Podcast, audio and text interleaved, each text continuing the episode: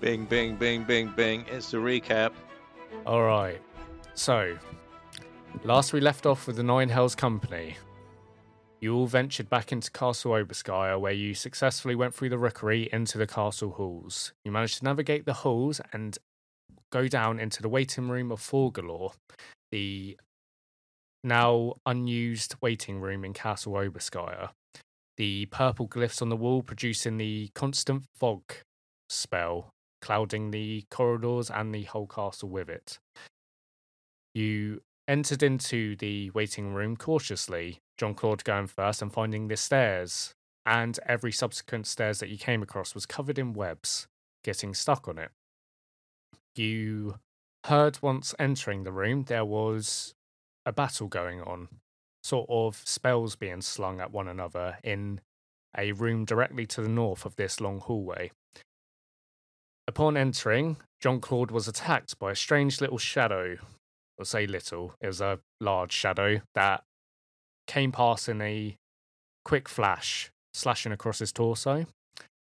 You decided to get the webs off him and decided to split up into this room as the strange shadow thing didn't attack again. Once you all split up, however, Fiddle being the uh, furthest to the left of the wide kind of hallway of the waiting room, he was pounced upon by what revealed itself to be a beast of Malar, a third four legged creature with a bushy tail, a red face, uh, mauled him to bits, I think it's safe to say, before disappearing into the mist once more. You all decided to regroup because of this, and it didn't attack. So you you decide the best course of action is to stay together in a group and sort of shuffle your way to the north of the room towards the doors. You stumbled across a dead body, a dead knight's body, which uh, some of you recognize to be Sir Belred's True Silver, which was essentially a human male knight that was always by the Queen's side, Queen Alusair's side. He had his torso cut open with all his intestines sprawled along the floor, along with just gashes of blood left, right, and centre, like he'd been clawed at. You shuffled all the way to the north side of the waiting room, where you came across these decadent, big, iron cladded doors, where you heard uh, all of you at this point the spell slinging battle going on inside. Uh, this door was labelled the throne room. Upon barging into the throne room, you saw a long uh, room with a high arching rooftop, two raised platforms either side with loads of chairs on them, and then at the far side, two kind of um, spiral staircases that led up to a raised platform with three chairs on them, all of them ornate in decoration, with the middle one being the biggest of them all, which was the throne the Obarskyr throne. Queen Alusair stood next to it with her armor and a greatsword, looking up as you all looked up at the ceiling and saw one figure, Lord Magister Sthavar, a human male, flying in the air, slinging spells at what revealed itself to be an undead lich by the name of Acererak. They were flying around in the air, slinging spells at one another as initiative started. Acererak's main focus of attack was at Queen Alusair, slinging spells in her direction as you all swiftly made your way over to extract the Queen from the room. Gregory using Dimension Door, John Claude running over as well as you managed to convince her to leave Lord Magister and leave the throne room. However, before she could reach the doors, Acererak pointed out a finger and uttered some foul, evil words and casting the spell Power Word Kill, dropping Queen Alusair to the floor.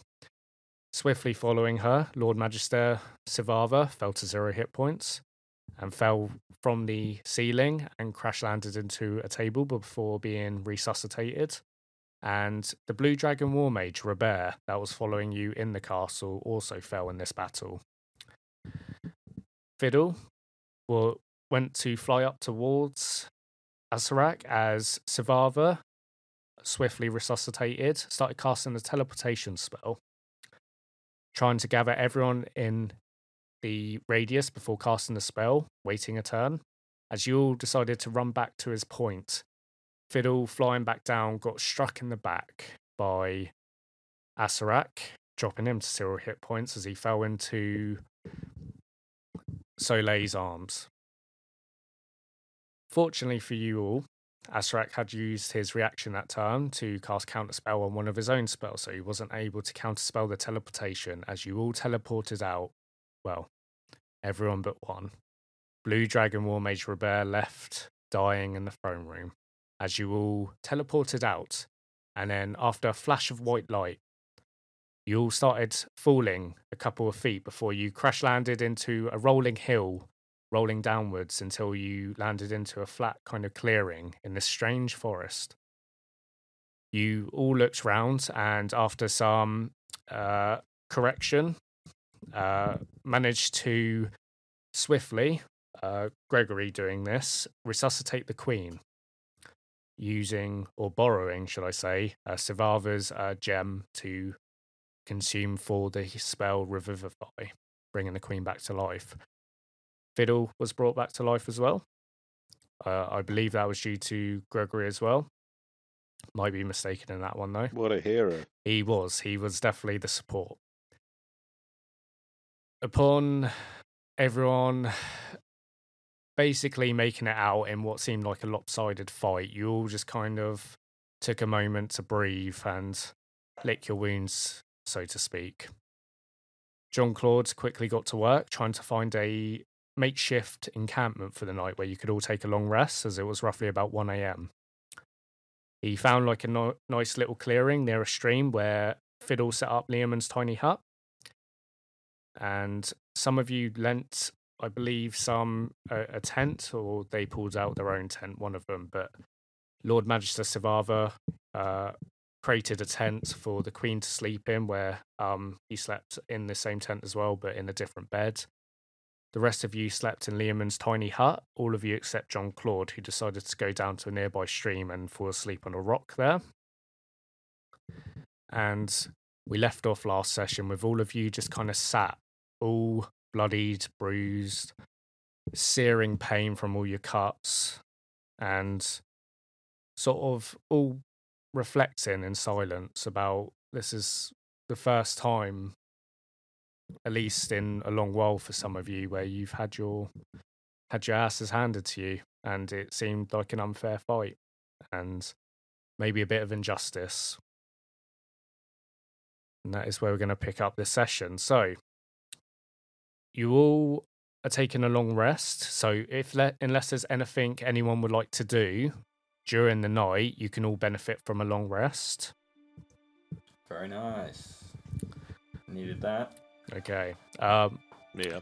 Gregory, I did mark off some slots on yours as well, so yours should be updated with some other stuff that might be unfamiliar on No, it's God. fine, no D and worries. D Beyond. God, use all of my third level spell slots. you, all my fourth levels as well. yeah. Uh, it was a big A fight. singular fourth level spell shot. How dare you? I think that might have been a dimension door. I'm not too sure though. As you're all kind of um, sleeping there, I'm just sort of uh, giving kind of a background thing while you all sort those mechanics out. Uh, you start seeing during the night, as some of you, because you only really sleep for six hours, you could, for flavor wise, sleep the whole eight because it was a rough and grueling day, um, especially attending a ball beforehand and then going off to fight in the castle, it would have been a huge amount of energy, and a lot of you would be knackered after it. Um, yeah, uh, be very eventful. Yeah, five or six hours. Um, you I would quite like to sleep for all eight, but I think, as anybody with pets will know, FM would wake me up as soon as humanly possible. for sure. So um, you would get. I was going to say arou- aroused. Also, by aren't you like massively paranoid as well? Mmm, I am massively paranoid. Did I even get to sleep? That's a good question. It's up to you. What do you think Fiddle would have done? Mmm, I don't think it was good sleep. For those of you that might have taken a bit longer to sleep. Um, say John Claude as well, like you being on the stream and not being within the warmth of the Leomund's tiny hut. Um, although you're kind of used to hunt, um, just camping out in the woods and stuff, being a ranger, so maybe it was very easy for you just throwing like a fur blanket over you and finding a nice um, flat rock. But you notice there's sort of trinkles, um, little flakes of snow that start coming down from the tree openings and the tree canopies. And Sounds chilly. Yeah, you start feeling the condensation uh, exhaling from your breath. Um, but those of you inside the hut, you don't really notice much difference as uh, Fiddle's able to determine what the uh, basically what the climate is in here. You know the the warmth, the sounds. But you all benefit from a long rest, and as the morning rolls over to roughly about eight a.m., uh, have all got to sleep around about 2 a.m. John Claude, you're the first to awake, and you are frozen cold as winter's winter's breath has started kind of uh, rolling over Faerun as the turning of the seasons. You're shivering under the uh, the blanket as you look over at the unattended fire, uh, campfire uh, that was outside of the hut that you set up. It should have died out by now, but it's still lit. You look over and you see a silhouetted figure sits on the opposite side of the campfire, sitting down, attending to the fire with a cast iron pot held above with a tripod wooden stakes. You just see a silhouette, and you hear a voice speaks over to you. You know, for a ranger, I would have thought you'd seek better shelter when sleeping in the woods at the breath of winter. And you hear the voice of Tasha carry across the clearing to where you're laying. What are you doing? Tasha's back. Oh, I haven't practiced my French yet. I'm gonna have to be northern for a while. Nah, just be like soft French. It's Baguette. in it. You've just woken up. Baguette. Again. Yeah. Again. Oui, oui, baguette, baguette. Je suis un grand pamplemousse, s'il vous plaît. Oui, oui. Pour femme. Ah, mademoiselle, it's so good to see you this morning. It's a Dutch chili, don't you think? That's rubbish. It's not like my French accent last I like week. it. I like it. That was fantastic. There's nothing wrong with my shelter. I'm quite, I'm quite content here on the. Uh, Keep it going. I can't, I can't think and be French. I can't think in French at the same time. That's You're- you- multitasking. she she looks over you and she's like, there, "There's no need to roleplay John Claude when you're with me. It's fine. You can come over, sit by the fire." Uh, yeah, that's that's way better. No, seriously, I'm quite happy with my campsite. You know, I was just, yeah, I was quite happy here by the river.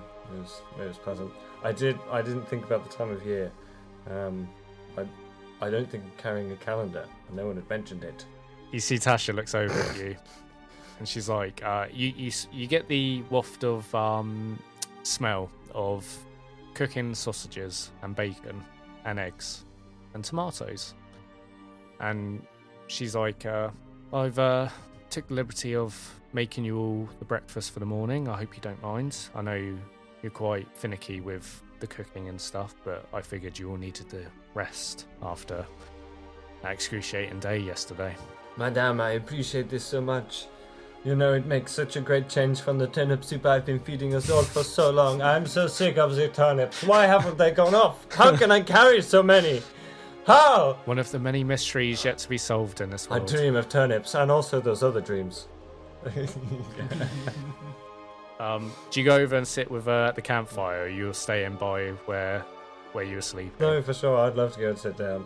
Okay, so you go over, like we're we're friends now.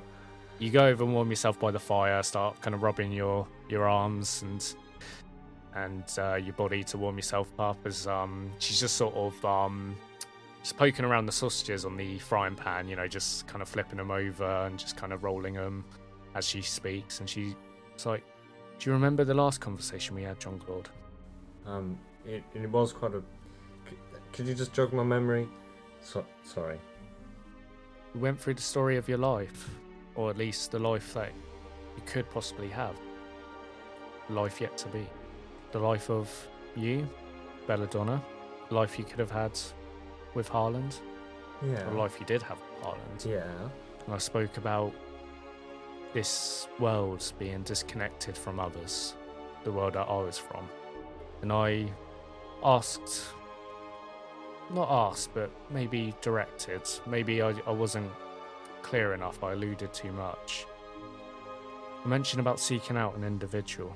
Do you remember the individual's name? Um, uh, I had that on a piece of paper for so long, and then it didn't come up. Oh, fuck. Um, hang on, hang on. Just give me a second. Um, Shadowdale. I need to go to Shadowdale Mm-hmm. and find somebody there. Um, uh, Elminster. That's the very one. He's a powerful ally. very powerful. The most by some people. I believe he might have a lot more in common with your plight than you think. This entity that revealed itself yesterday essentially played its hand. And she looks up at the sky above, and you look up, John Claude, through the canopy trees, and you can see the scarring in the sky still there, almost like that northern light effect with the um, cracked mirrored reality in the middle of the colours. She looks back down. This creature, Acererak, I think you might have the means of fighting him. I fear the whatever it was that you fought in Castle Obarskyr might not be as true as you thought it might be. I believe this entity is the cause of the blue fire, the one that's been ravaging everything. Absolutely everything. It's, it's made me weak. And I would see him destroyed. And I think, and she looks around to the hut and to the tent. And then she looks back to you. I know you don't claim to be the hero archetype. I know you someone who likes to quite frankly shit on that. And I respect that. But I think when push comes to shove, the world needs a hero and not all of us get to choose. And she kind of pokes the sausages around once more, and then she kind of leaves the kind of uh, spork onto the cast iron pan, which it, for you is like desecration. It's like you shouldn't leave utensils in a flaming hot tool, uh, but she leaves it there and she stands up. She kind of brushes herself off, and uh, she's got a bunch of snow that's kind of like um, melted onto her uh, lap kind of brushes it off, and all the floor's like sludge. It's not like setting as of yet. Just think on it, John Claude. So I say, just I don't know how many more near misses you and your companions might have. And I feel like you guys always seem to end up at the right place at the right time, or potentially the wrong place at the wrong time, depending on your outlook of things, I guess. And she kind of waves her hand and you see this spiraling kind of portal open up behind her almost doctor strange style. And you see inside the portal a land of grey. There are dead trees large crags with a solitary hut located in the center and she turns around goes to walk into it and it's kind of blowing all the leaves on the ground away and she looks over her sh- shoulder and She's like, Be careful about one of your companions in the Nine Hells, John Claude. They carry a powerful artifact that will have them turn on any of you if improperly managed. I hope we meet again. What do you mean you hope?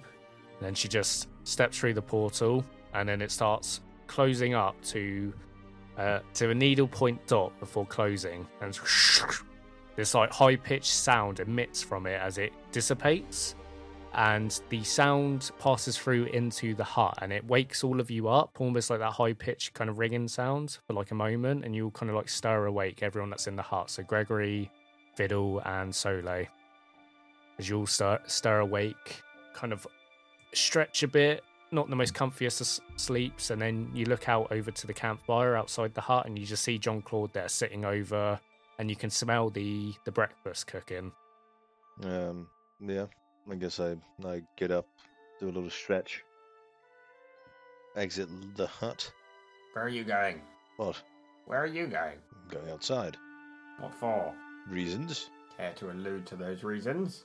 I didn't particularly know that I had to. I'd like you to.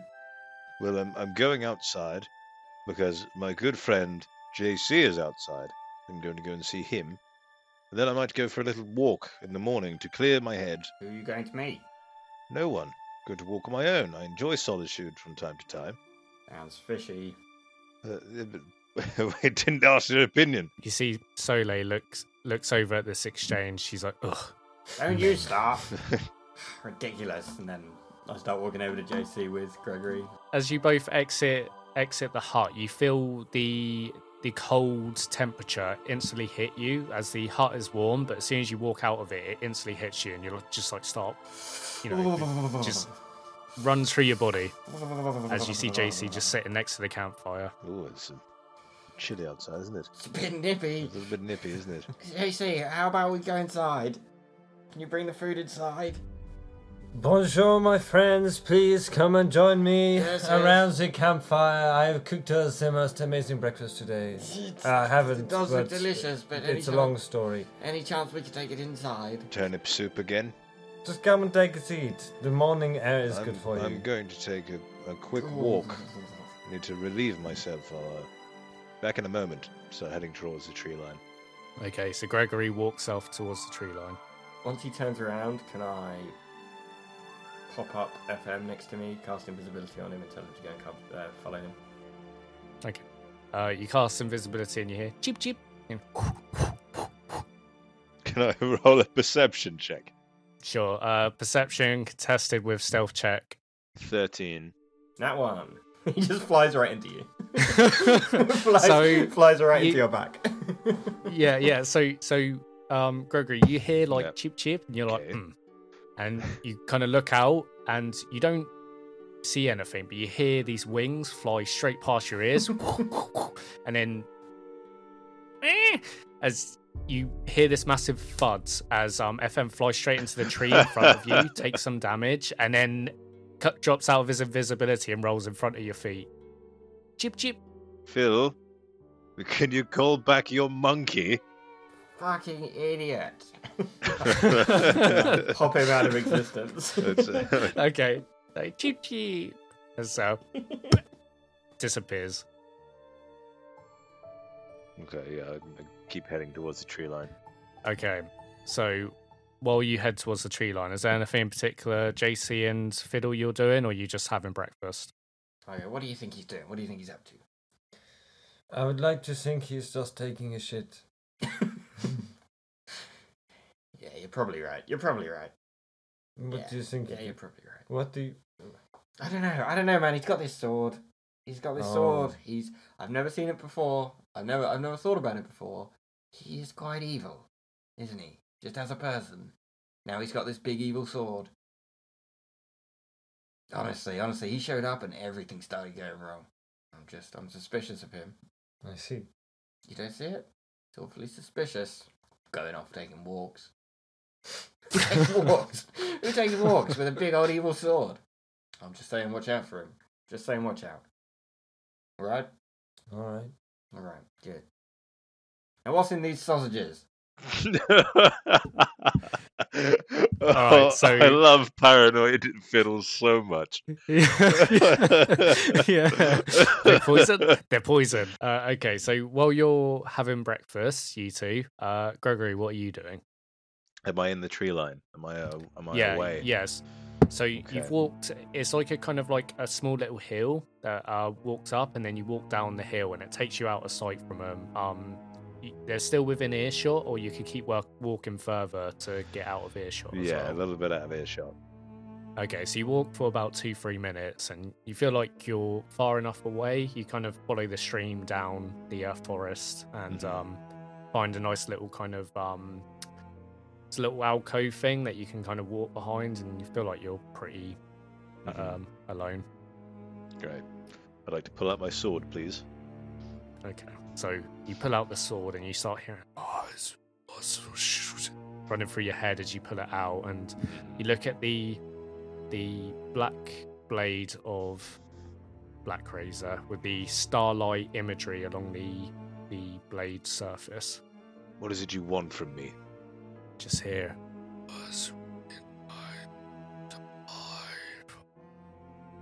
don't really get a response, just that same weird echoey noise.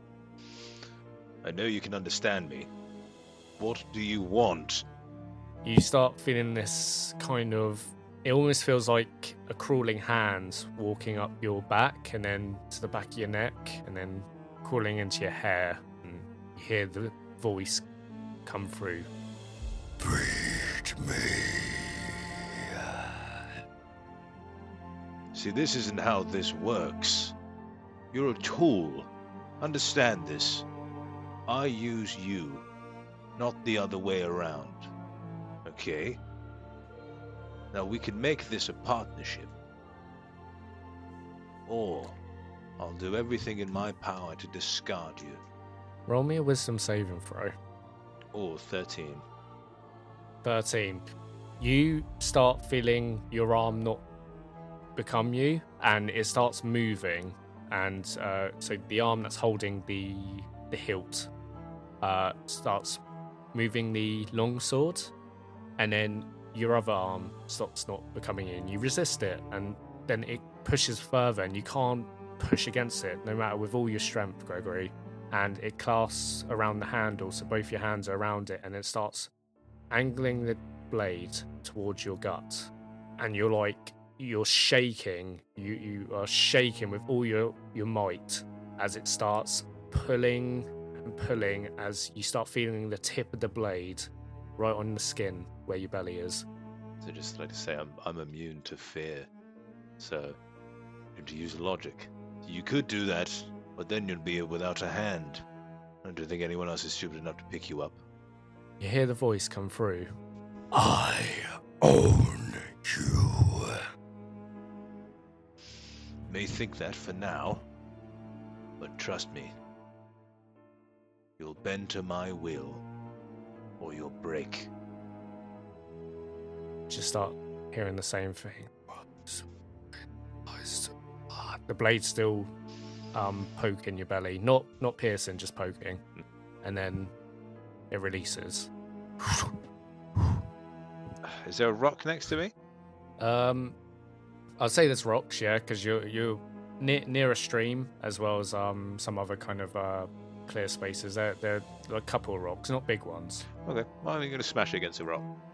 Okay, I'll say roll me an athletics check. It's 14. 14. Okay, so you swing it above your head and then and this sound um all of you um those of you at the campfire hear this you hear this like crackling shockwave just whoosh, straight through the king's forest as um uh, it does. It's not like impactful to the point where it's going to blow over a tent or blow over a campfire, but it just whoosh, washes straight through. And um, Gregory, you feel the full force of this as I need you to make me another wisdom saving throw. 24. 24. Okay, Can we go running down there? Sure. I pull out my wand and run after him.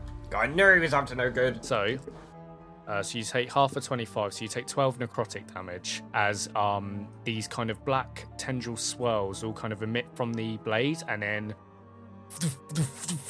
all kind of shock into your, your chest and your torso area, kind of um, dealing that uh, negative energy damage towards you as you start feeling that uh, sunken feeling.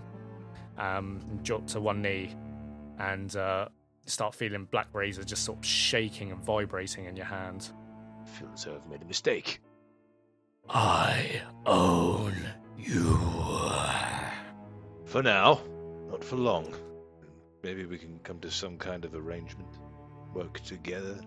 So yeah, about this time you see Fiddle and um, JC run over the kind of ridge, and then uh, you can see him down by the stream. Gregory, what are you doing? What? I'm practicing martial arts. Uh, with a cursed sword? It's a sword. It's an evil sword. I mean, and to an extent, aren't all swords evil? I mean, think about a hammer.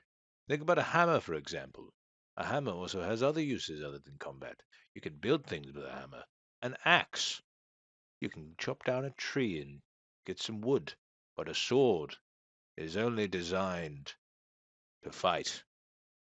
Is that not evil? Gregory, roll a deception check. Fiddle, roll an insight check. That was in that one. nice. nice. I only got a six. All right. Well, he's stumbling over his lie, so um, you can tell there's something not quite up. You don't really know what, but he's obviously up to no good. So it's definitely not just practicing martial arts.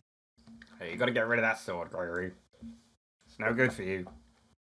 Powerful sword. Why do you hate this sword so much? Because it's an evil sword. This Why- was the why sword is that it Necros evil? used. Was Necros evil? Nobody got sucked into that portal. Necros was weak. Come on, Gregory. Throw the sword in the river. I can't. What do you mean? It's it's a good sword. I can't throw it away. But it's evil. It's making you evil. No, it's not. How dare you? How dare I? How dare you? I saved your life. Yeah, but you had that look on your face. What look? like you were gonna betray us. Betray you? Yeah. How would I betray you? Just, you know, being evil and stuff. I, Fiddle, I don't like this line of questioning. What happened to you? You just, you happened. You're just being evil and stuff. Not evil, okay? Sure, I've done some questionable things. But who hasn't? And you own an evil sword. It's not evil. It's pretty evil. as as you're both having this kind of standoff, you see a human male um walk over the ridge behind Fiddle and JC, um, wearing blue robes, uh, bald heads, uh, a staff at his side. I go, who are you? Point my wand at him. Uh, you point the wand. Yeah, so you see middle-aged human male, bald head, shaven face, wears blue robes over a leather leather fastened tunic with a book satchel slung over his shoulder. He holds a silver staff with the head, um, the heads of the staff frozen over. So he holds his hand out. He's like, "Wait, it's it's me. It's Sthavar, the Lord Magister. No, good for you. What do you want? What's going What's going on here? Are we uh are we What's going on? We cannot fall apart at this moment. We need to stick together. what are you together. talking about falling apart? Wouldn't you like to know? What? Why are you fighting? We're not. What is this about? We're just having a friendly discourse. Go away. Well, you're shouting. I can hear you from the camp. Of course we're shouting. We're friends. We, we get loud when we're around each other. We're shouting because you've walked over here. Do you not understand the danger we are in at this present moment? Don't understand the danger you're in. coming to interrupt our conversation. Who is it you think you're talking to right now? Who is it you think you see? You are Gregory, yes? Yes. And let me reassure you, my friend, we are not in danger. We are the danger. Ugh. he just kind of he he just palms. Listen, I understand you think you're very dangerous. Good for you. But please, if we could all just calmly come back to the campfire and we can sort this all out there calmly.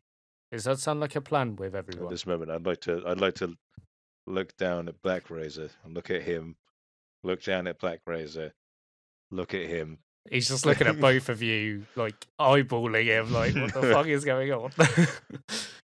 Uh, I'd like to calmly put the sword away. you just hear that Feed me. Just disappear into the back of your head, Gregory, She put it away. It's like, good. Uh, and he looks down at you, Fiddle, and he's like, and you, uh, um, uh, Fiddle, Fiddle. Go back to the camp. We'll we'll be up shortly. Okay, just please don't kill each other. That's all I ask.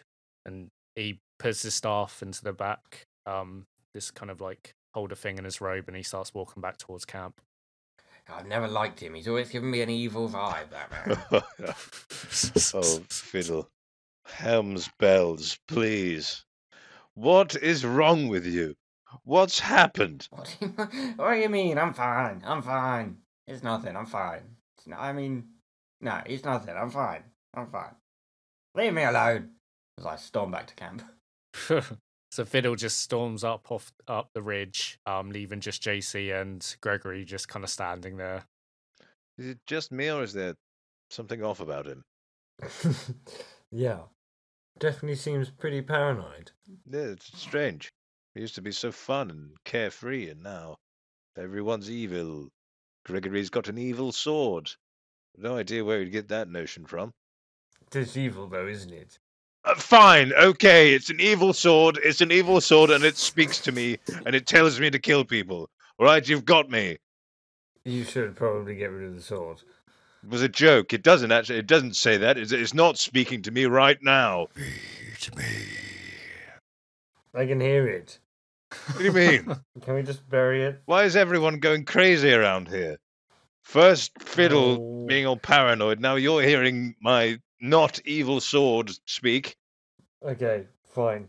Um, I'm gonna go and run after Fiddle, and then I'm gonna run up to him. I'm gonna say, "Fiddle, my old son, Wrong accent. you're a wee bit paranoid. You need to sort your shit out." Try again. and then I'd like to run back down the hill. oh yes, Gregory. I must go to Shadowdale. I do not have time for all of these shenanigans. I must go. I think the world depends on it. If you would all care to join me, I will meet you there. But I must go. And then I'd like to find my horse that I had once. It's not with you. I've lost Belladonna, my horse. I don't know where any of my shit is. I'm just gonna start walk. Which way is Shadowdale? I'd like to just start walking there. Uh, I'd yell back to Fiddle. Fiddle! and just pop it out. He he can't hear you from where you are. You're like five minutes out Look. of camp. uh, look, just to prove that the sword's not evil, I'm going to throw it away. I'm going to try and throw away the sword. Roll me a wisdom saving throw. oh, it's 21. Okay, so you go to pull out the blades, and uh, JC, you see this as his arm kind of shoves the blade back into its sheath, and then you see Gregory has to get his other arm to hold that arm that's pulling the blade out to like get the strength to pull it out, and then he, Everything's perfectly fine. in one notion, Regular hand motion. he Just cold out today, and I'm, s- I'm seizing up. he throws his whole body weight behind the throw, and ber- it's like a pathetic throw. It's like a half-ass kind of um chuck, but he manages to release the blade as ugh, as it lands into the stream. See? Did you? Alrighty. Well, good, good job. Thank you. I'm not. I'm not sure you meant for that to happen. Uh, but... I, yes, I did. Monsieur Gregory, I would uh, so truly appreciate it if you would come with me to Shadowdale. I do not have time to explain. We must go. Well, well, It is no. All right. but, no, no, I mean, I'll, I'll, I'll come. it's, it's okay. Like, you, no time to explain. I mean, what? I mean, I guess Moloch isn't really here, and I guess there's not, not really a kingdom to defend anymore. Not that we really cared about it in the first place, Yeah. but Are we?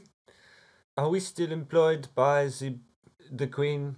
I, We had some kind of term of service. Well- I'm not sure whether we have completed it. I mean, I, I did. taking too I long. did kind of bring her back to life, and I, I guess she kind of owes owes us something. So maybe to release us from her bondage, maybe. Yeah, yeah. Can she just give us a few quid and send us on our way? Like we need to. I'd like. Look, I'm sorry. Mm.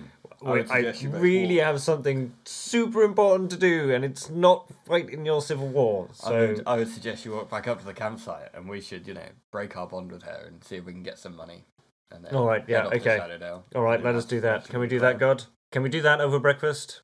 So as you as you head back to the camp, um, I'll So, say yeah, just yeah, go back to the camp. Um, I, I think I've uh, I I do need to relieve myself actually. No, fuck. Fine, please take your Roll an insight check. Okay, can I roll an insight check? Of course you can. Gregory, roll deception check. So seventeen.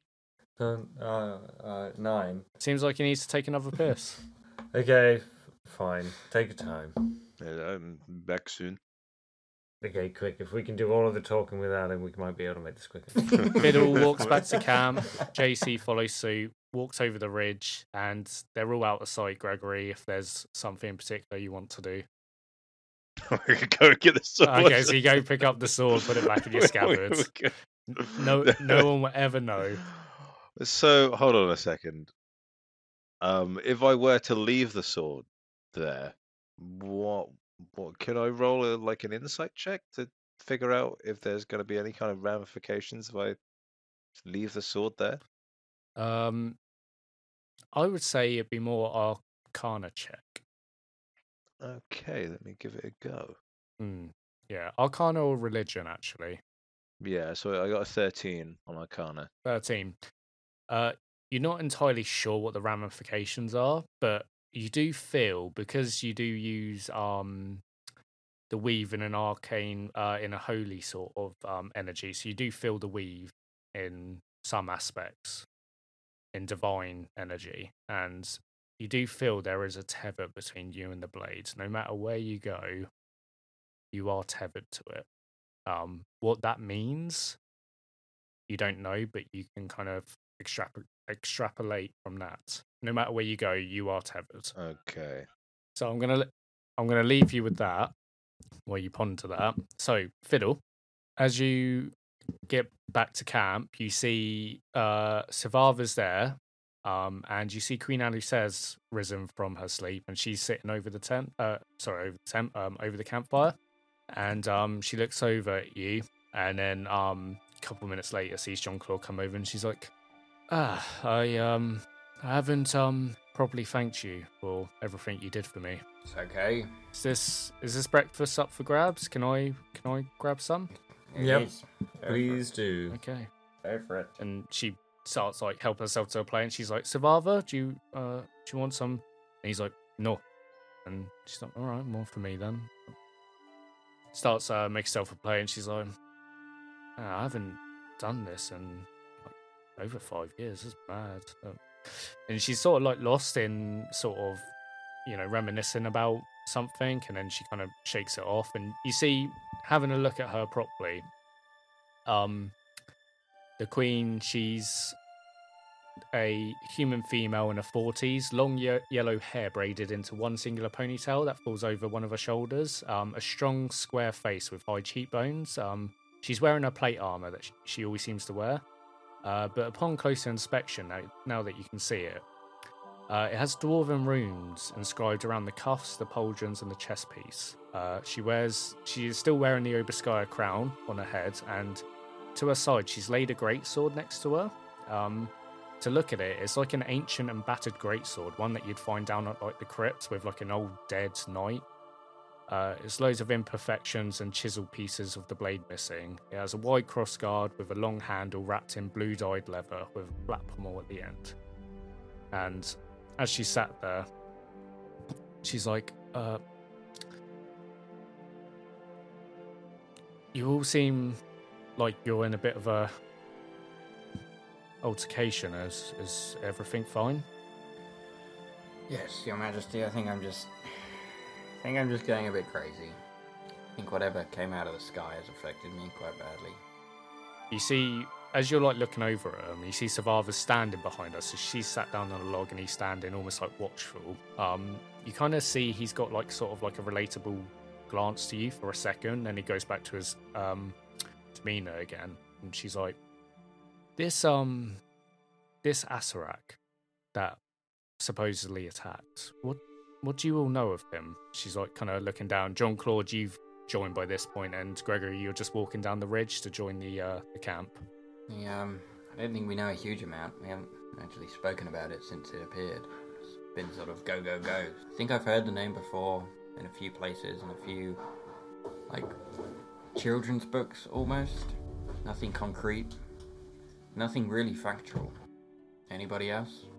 Uh, you see Sthavar chimes in while you say that, and he's like, hmm, I concur. I've seen this name in passing, but nothing actually that would be hard evidence, if this makes sense. Uh, it's supposed to be some sort of like uh, ghost, usually, a, a, a sort of scary story. I do not, I did not think it was a real thing until obviously yesterday, where there's a giant skull in the sky. But this is beside the point, Your Majesty. I, I believe the attempt was an assassination on your life. I do not believe we are safe here. I think we should travel. I, I believe we should go somewhere safe. I do not know where else except from. I know you're not going to like this, but I believe we should seek out Elminster. And she looks over at her shoulder and she's like, "No, no, no. That let's start with the question. He deserted us too too long ago. Have I arrived back at the camp yet? You've arrived back at the camp, yes. Good morning, Your Majesty. And she looks over at you and kind of gives you a knowing nod and then goes back to her conversation. She's like, That is out of the question. I need to return back to Suzail.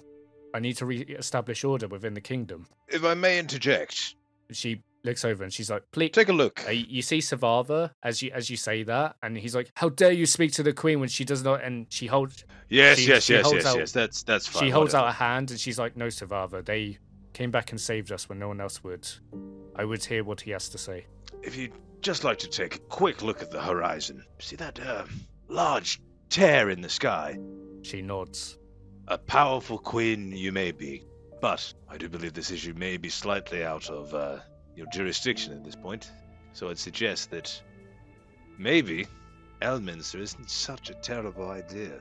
You may have whatever history you have with him, but at the same time, if there's anyone in the mortal realms currently that's going to be able to help with, you know, the giant tear in the sky, it's probably going to be a magic man, isn't it? Hmm.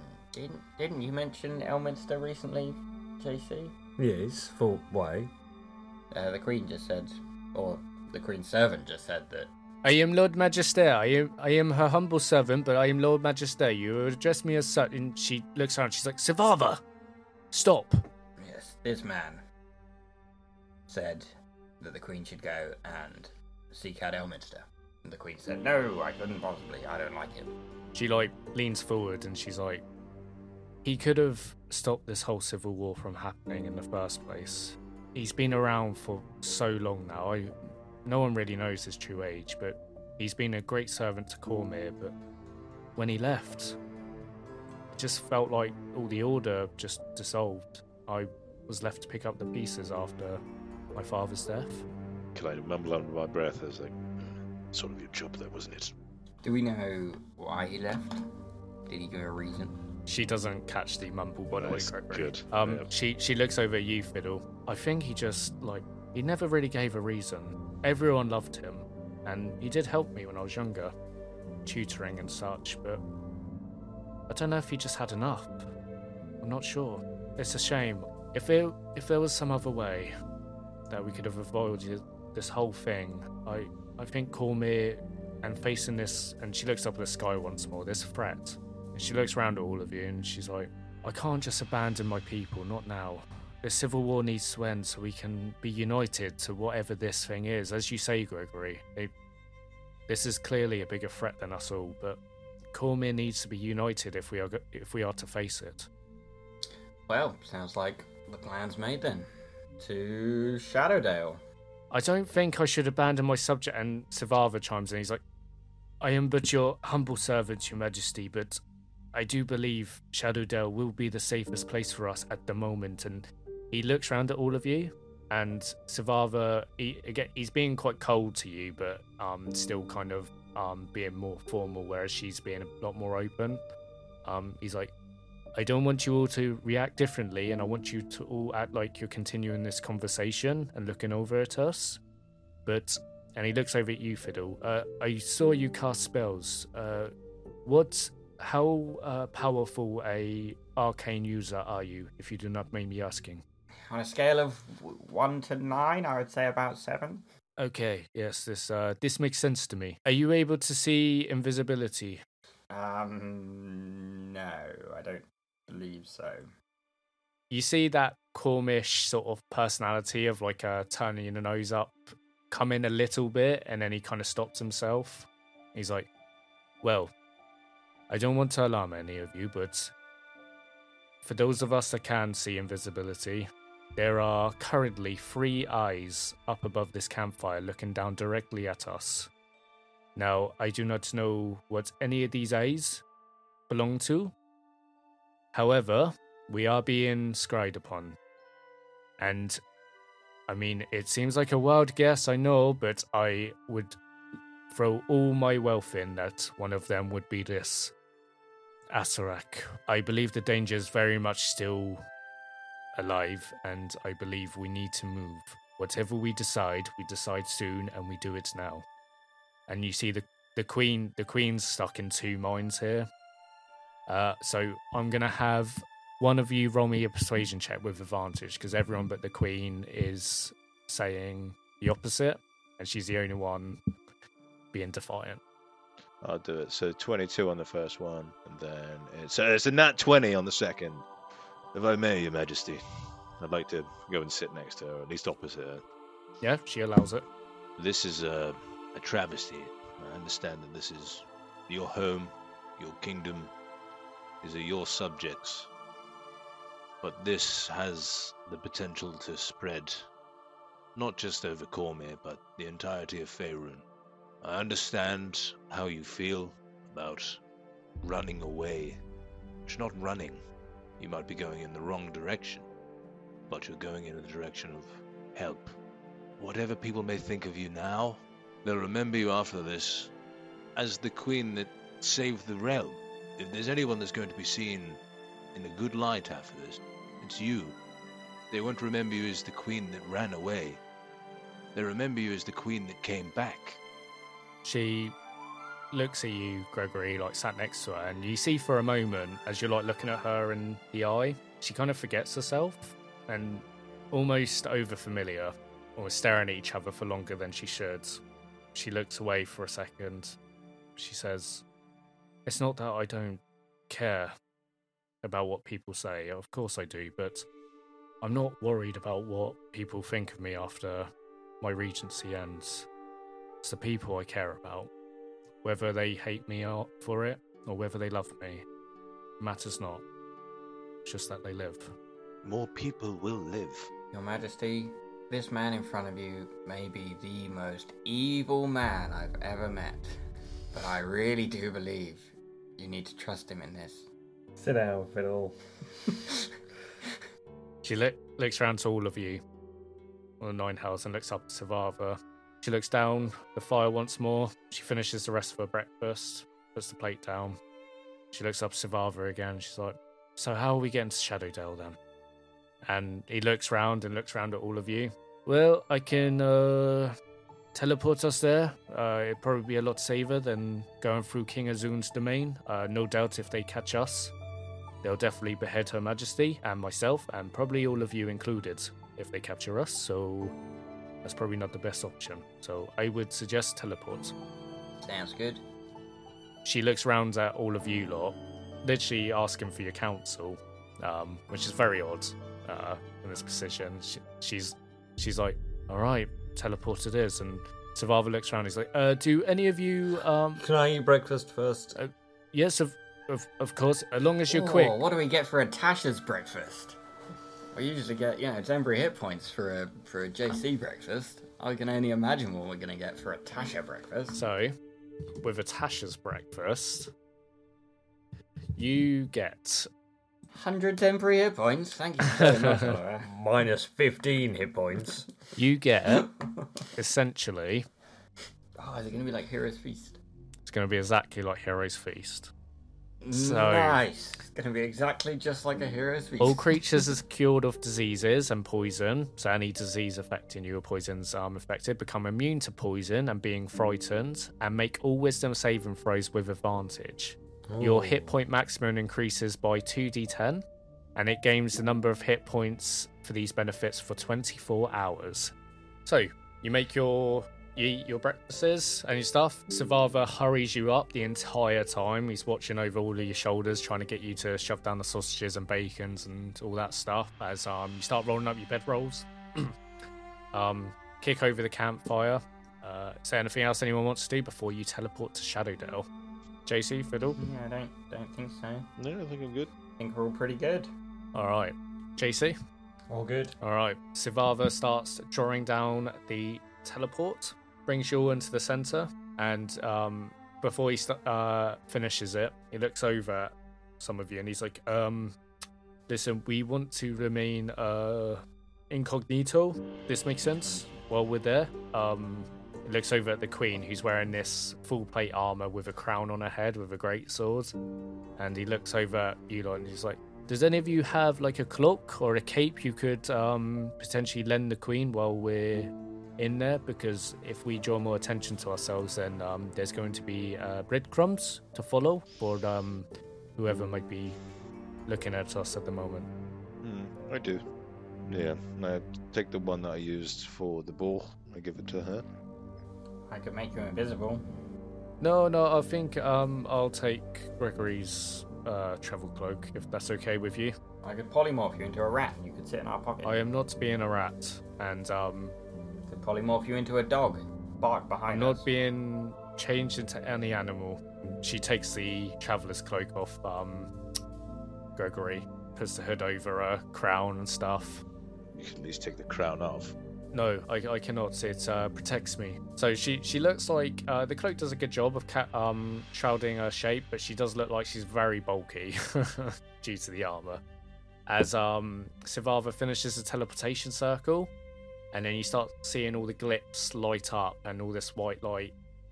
As um he's like, okay, try not to be sick at the other end. As um you all teleport, and a serum white light hits your vision for a moment, and as you all feel weightless for what seems like a a long a long pause, you suddenly feel some solid mass underneath your feet as you all kind of like catch yourselves, your knees bending, catching your weight before standing up, and your visions come back to you, and the sounds start creeping in of birds and chirping as the white light subsides and uh, the glyphs um, lower down, and there's like a small circle that appears on where you've landed, where you see hard granite land.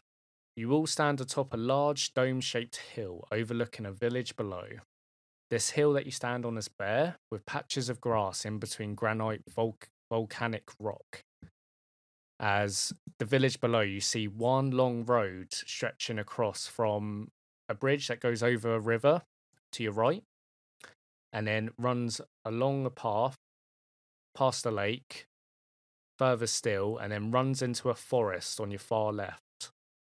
You see multiple smaller roads that deviate off this main one, and you can see there's houses built up along the main road, all on the side of it, either side, and built up along the offshoot roads.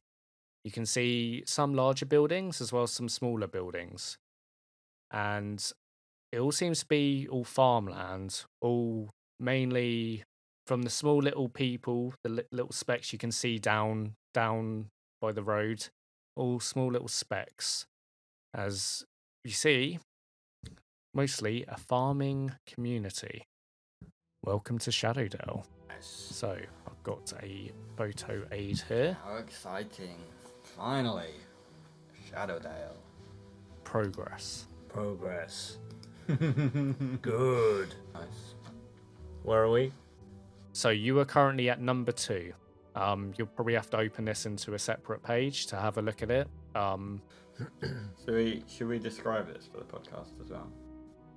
well, I thought I just did. Yeah, we're on the ridge.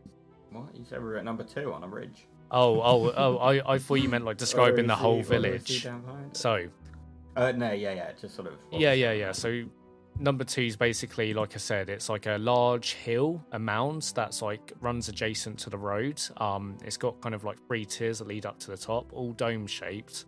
Obviously, I did this all on Inkarnate, so I can't make it as accurate as possible, but it gives the gives the impression of what I'm trying to go for, or what Shadowdale is, should say.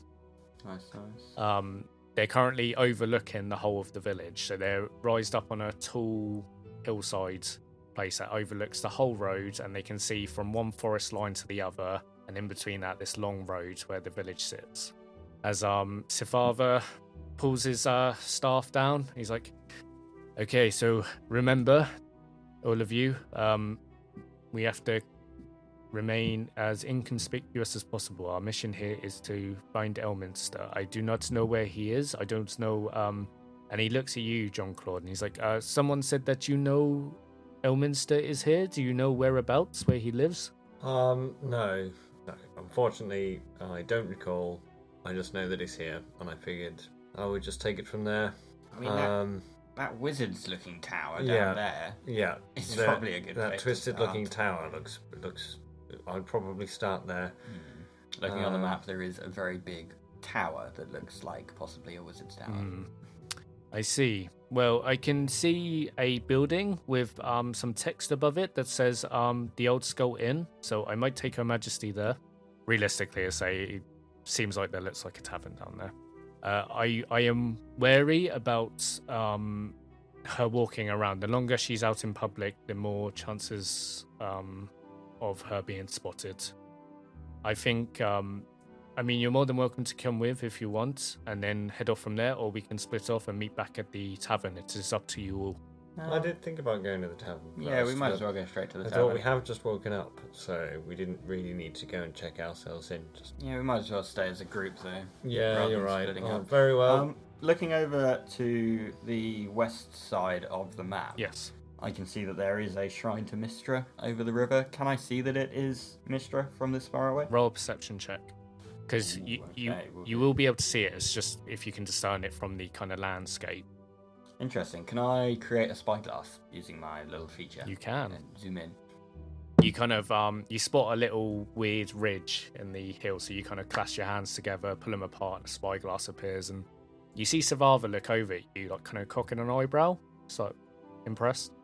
As um you look over, so you see a a ten foot by ten foot pyramid shaped statue that rises up in tears. And to look at it, it does look like it would be a statue or monument to Mystra. Alright, okay. I uh, note that down in my brain and yeah, continue down to the um, down to the tavern, put my spyglass away, and I think seeing as I'm still a little bit crippled, I'm gonna pop out my cane and walk with that instead.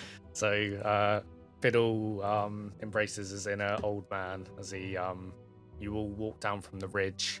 Uh, as you do, you pass, like I said, lots of farmlands. The photo says a photo aid. It's not entirely accurate, but it will do.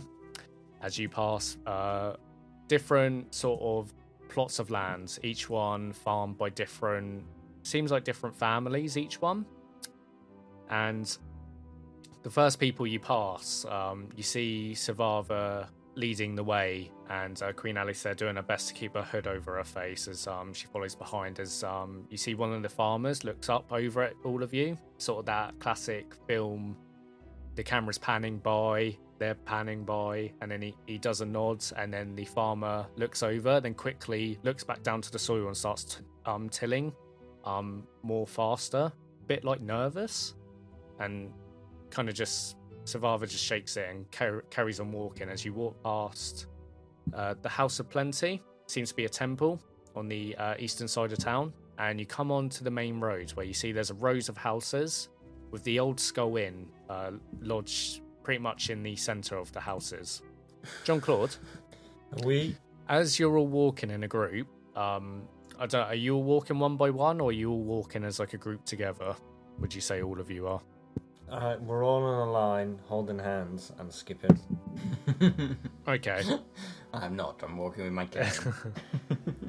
Fiddles in like a bag. I don't think Soleil would do that either, so she's got to walk in behind. Nah, she's loving it. Sure. Well, you see one of the locals walks walks up to you. He seems like a farmhand, um, half elven.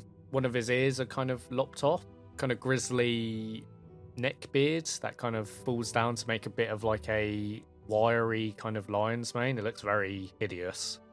Uh, wisps his hair on his top of his head, and um, you can see as he's kind of smiling at you, he's missing some teeth all very yellow and black, the ones that are remaining, as he looks at you and he's like, Oh there, how goes it, traveller? How how goes the road? Hope you you didn't run into any trouble coming to Shadowdale. Mm, Not at all. Not at all. It's been a long and arduous journey, but um, yeah, we made good time this morning. Oh, From our from our camp, we woke up at first light and walked all the way here. So I think it's uh, about time we stopped in at the inn. oh, you you look like an interesting fella. Seen a lot in your day.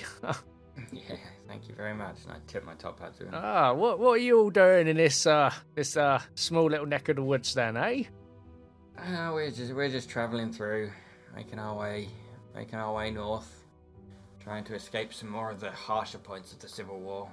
North? Whereabouts north are you going? You see this other farmer come up to you. It's um, an elven female, uh, long, kind of uh, blonde hair, falls down to her chest.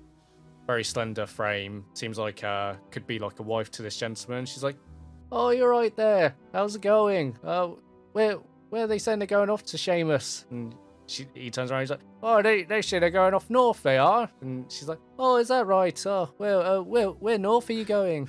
I lean into JC and just like, they're very talkative, aren't they? Rather. We're um we're just heading up north to Arabel. We've uh we've got some old family friends up there. they look at you and um, they look at each other and you see um, gentleman's like uh Arabel's uh back south back uh back towards Cormyr they're heading up north that's towards uh Is it? Yeah the for- the forest of the elves that'd be How far, how far north are we? One second.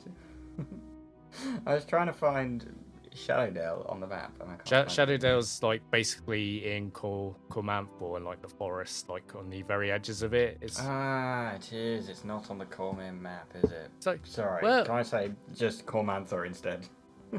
roll deception check Can I help him? what were you doing nice, twenty. Don't worry about it. Cheering him on. Woo! You can do it. I don't think Fiddle would have made that mistake with his with his keen mind, knowing where a map, knowing what a map looks like. Ah, yeah, I was hoping because I know maps. all right roll with advantage because they rolled quite high Oh, really? Higher than twenty? Mm-hmm. No, didn't get it. I was an eleven on that one. See, they look at each other and they kind of look at you with a suspicious look. And she's like, oh, all right then, Seamus. Well, I think we better be, um, and they kind of look at each other and better get back to the plot then. And, um, he's like, all right, right, you are. Um, don't cause any trouble while you're in the, the village, eh? Yeah, yeah, we won't. We won't. We'll um. All right, we'll just we'll just hang around here for a little bit and then carry on with our journey south. Like I, I said, we were I said we were coming from the north. Remember? Uh, yeah. heading south. yeah, um, heading south to Arabel. You, This man's from Cormyr. He's got to go and join up for the Civil War. you see the females sort of like patting the man on the shoulders, like, come on then, uh, come on then, Samuel. Come on, back to the farm. I'm, as I'm they, not, I'm not lying. as they I'm not lying. walk back to the uh to the farm and start tilling Oi. and they, they they watch you Oh, yeah, I said I'm not lying. and um Come back you here. see Sthavar pull, pulls your arm pull, pulls your arm fiddle and he's like will you shut the fuck up He thinks I'm lying. we're supposed to be incognito Fiddle- fiddle. Exactly, and they think I'm lying. They're gonna That's go and okay, spread just- rumors around the whole just- town saying we're you just new let it sort your liars. companion Just- out Just quick let it go, Fiddle. I'm trying, all right? Don't don't rush me, okay? He's like he's awkwardly like looking around and just shuffling on like he's walking ahead pretending this whole thing ain't happening Like, okay, Fiddle, it's fine, right? Okay, where are they? He believes Where are they going? they gone back to tilling but um roll a perception check actually That was a four. they've just gone back to tilling Well, are you looking at, Fiddle? What are you, what are you staring just- at off in the distance there? I'm just looking at these people. Nothing. Nothing. So good. So good. Can I, can I look yeah roll me a perception check with your? Just, just those two people over there, they think I'm lying. And we're going to have to kill them. No, no, no, nothing like that. Twenty, dirty twenty. 20. Okay, so Fiddle, you're sort of like a bit annoyed about the whole altercation. You're still sort of dwelling on it. Um, JC, with a calmer head, you look over and you see the man's gone back to tilling, and um, you look at him closely, and he's not even like tilling the ground. He's just sort of like grazing over the top. And you look at the female elf, and she kind of puts a tool to the side and then goes back into a uh, house next to the farmland and she disappears for about like 10 seconds and then you see like the shutters on the window open ever so slightly and like you can see her face in there kind of like staring at you like staring at you all not staring at you seeing that you spot her just sort of looking at you all as you are like standing there suspicious Yeah, this isn't ideal. They definitely didn't believe us. I think our cover's probably blown already. Um. You know, I'm gonna, I'm gonna go over there and I start walking over to them. Oh no no no no no no! Absolutely not. And I grab him by his tiny backpack. I'm gonna use my benign transposition and jump 30 feet forward with a teleport, okay so and then carry on walking over to them. jc you go to grab fiddle as he kind of dissipates, and then in a bit of mist, kind of appear up. Uh, who are you heading towards? The uh, man tilling or the hut? Sorry, the house. Um. Oh, is it just the man tilling outside? it's just the man the tilling outside. In The, the, Okay, the yeah. woman went to go back, and she picked Yeah, up a perfect. tool. Yeah, yeah, yeah. I'm just gonna go over to gonna go over to to the man. Okay, so you go over to the man, and um, as you appear, he's like, uh, uh, uh, um, uh, uh, I go, Oh. Hi, I just I just wanted to speak about what happened a second ago. uh, yeah, what you, um, uh, yeah, yeah, what, what, what is it you need? Um, I, uh, um, I would just like to um tell me what's going on here, and I cast suggestion. All right, what's the save on it? Wisdom nineteen. he rolled an 18, but he's got uh plus zero. Nice. All right. Um, he sort of like comes a bit flabbergasted, and he's like, "Uh," and you see his voice changes, and he starts speaking in more of a fairer voice. He's like, "We are looking out for any sympathizers of Elminster Why? because the lady wants him." Which lady? The lady who lives in the house over there. There's a house on the map separate from the rest of the village. No, Lady of Loss, the Nightbringer. Can you tell me more about her? That's what you get from what's going on here. Okay. Well, thank you very much. Carry on, carry on working. We're we're here to help. Okay. And you see he's constantly looking over at the hut. And JC, while this is going on, you see the woman's like disappear from the window. As uh Fiddle comes back to you on the road. This is this doesn't look good. Apparently, everybody in this village is looking out for signs of Elminster because the lady who owns the village is trying to look for him. So he's not here. Hmm, sounds like he might not be here. I wonder why she hates him so much. That's my first question. Maybe we should go and knock on her door. Okay, why do you ha- hate Elminster? Yeah, exactly. I think maybe it's all evil. Maybe that. Yes. Wait. Yes, now you're starting to think with your noggin. I think it's all evil too. It's all paid off. yes. Damn it! Now you're talking sense, finally. Always knew I could trust you, JC. Right. Come let's go down to her house bang on her door, find out what's going on. How do you feel about that, Your Majesty? you see Sthavar's poking his head out of the old skull inn. They've already gone into the tavern. He's just waiting for you to, guys to catch up. What? Fuck's sake, I go in there after them. So are you all headed to the tavern? Is there anything else anyone's doing, or are you all heading in? yeah, I guess we're going. Okay. We could pretend to be bounty hunters. Someone's put a price on the head of Elminster. That's not a bad idea. I like that way of thinking. Well, This is a bit, this is a bit deceptive, but what else can you expect from well- you? I, I have. Well, don't speak to me like that. Stop being so deceptive. Hey, uh, well, I have a piece of parchment. We have an actual queen with us, and I'm sure she's got some kind of signet ring. So we get some wax, and then we get a little seal on it, and then it looks like an official bounty for the head of Elminster. Mm, this sounds Then we good. take it up to the lady, and then we say, "Well, yes, we're a group of bounty hunters or mercenaries, as you know." we sort of That's are. a good point. We don't even need to pretend at that point. Yes, we're sort of are mercenaries. So we just kind of say that, yeah, we're here to take down Elminster. So we can pretend to be mercenaries, which we sort of are, who are pretending to work for the Queen, which we sort of are, pretending to look for Elminster, which we sort of are. We sort just- of let's are, just yes. tell the truth. This is fantastic. So exactly, exactly. That's the best part about this lie is it's heavily based in truth. it is entirely the truth. All right. So as you all head into the tavern, you see on the outside it's a three floor stone building with a thatch roof and a smoking chimney. A smaller building off to the side of the building houses the stables. With a two foot high stone wall runs the perimeter of the inn and the land around it. The so the inn, the stables, and the farmland behind the building. As you rejoin Sthavar and Alusair inside the inn, uh, it is a well kept establishment, a large open space full of tables with chairs leading up to a second floor balcony where it branches off into corridors for rooms and accommodation is where rooms and accommodation is provided. A bar sits to the right of the door that you've just entered with a human male standing behind it. Short ginger hair with an unkept ginger beard, dirty tunic, and hairy forearms. As he wipes clean a mug, kind of spits in it, wipes it again, and then hangs it onto a hook. There is a handful of people within this tavern, all drinking in different groups, except for one. There's a one armed human male sat in the far corner with a mug of ale, just drinking to himself. Lent on the wall next to him is a silver greatsword. As the bartender hails you down, the ginger bartender.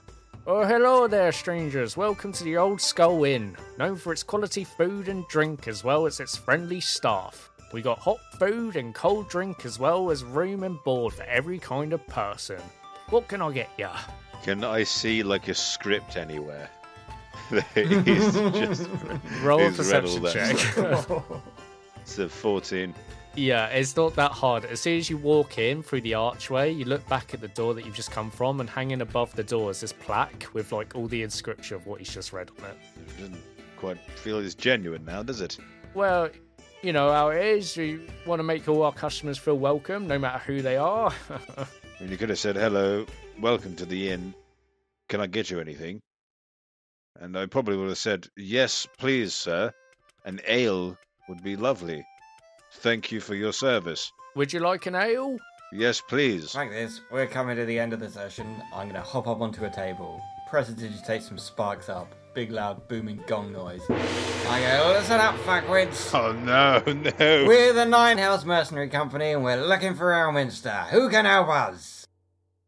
You see Sthavar looks shocked and uh, like they're all kind of backed off. You see all the locals are just sort of like looking up confused. You see the gentleman with one arm in the like uh, almost Aragorn style when Lords of the Rings kind of sits forward and gets illuminated slightly as um you get deliver that speech and as you do, dum, everyone just looks up at you, just staring, not saying anything. Uh, I'm I'm gonna like quickly, well, not quickly, casually mo- move over to the queen, and just like put my arm around her and just kind of like walk into the corners, like it would just follow me and just stay out of sight.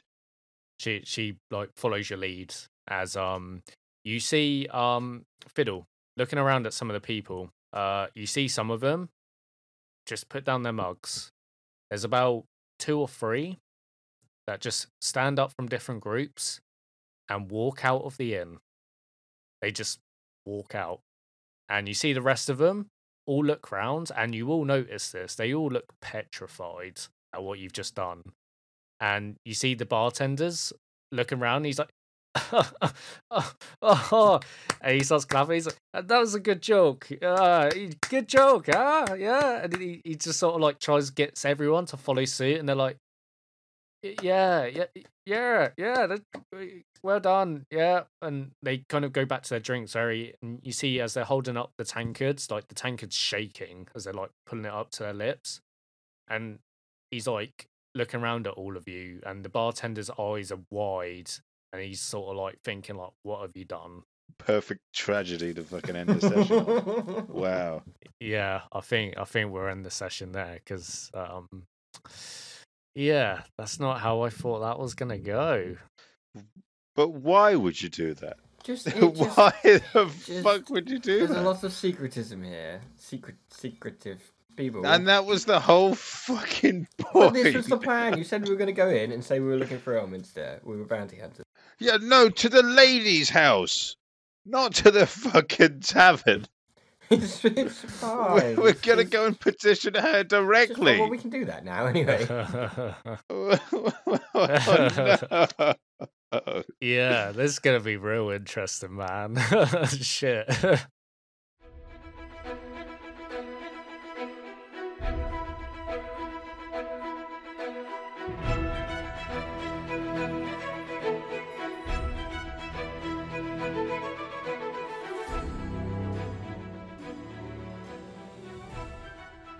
Yeah, just just railroad Ollie's perfectly crafted story.